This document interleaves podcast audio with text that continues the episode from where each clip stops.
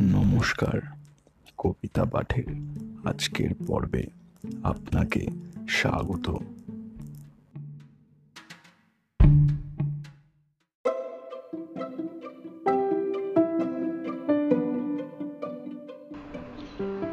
আজকে আমার নিবেদন কবি সুকুমার রায়ের কবিতা নিরুপায়। কবিতা পাঠে আমি সাহেব।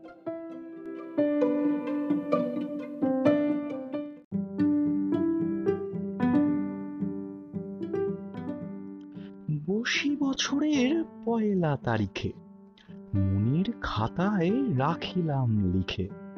সহজে উদরে ঠকিবে যেটুক সেইটুকু খাব হব না পেটুক মাস দুই যেতে খাতা খুলে দেখি, এরই মাঝে মন লিখিয়াছে কি?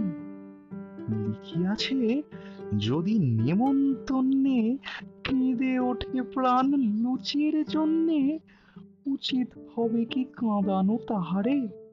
কিংবা যখন বিপুল আহারে তেড়ে দেয় পাতে পোলাও কালিয়া, পায়েস অথবা রাবড়ি ঢালিয়া, তখন কি করি? আমি নিরুপায়, তাড়াতে না পারি। বলি, আয় আয়, ঢুকে আয় মুখে দুয়ার ঠেলিয়া, উদার রয়েছি, উদার মেলিয়া।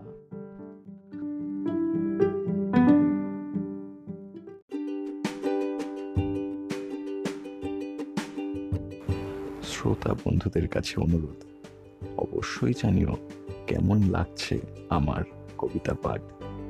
আর শেয়ার করতে কিন্তু ভুলো না, তোমার শেয়ার আমায় পৌঁছে দিতে পারে বহু মানুষের কাছে। এছাড়াও, আমার আপকামিং এপিসোডসের আপডেটস পেতে সাবস্ক্রাইব করো আমার চ্যানেল ধন্যবাদ।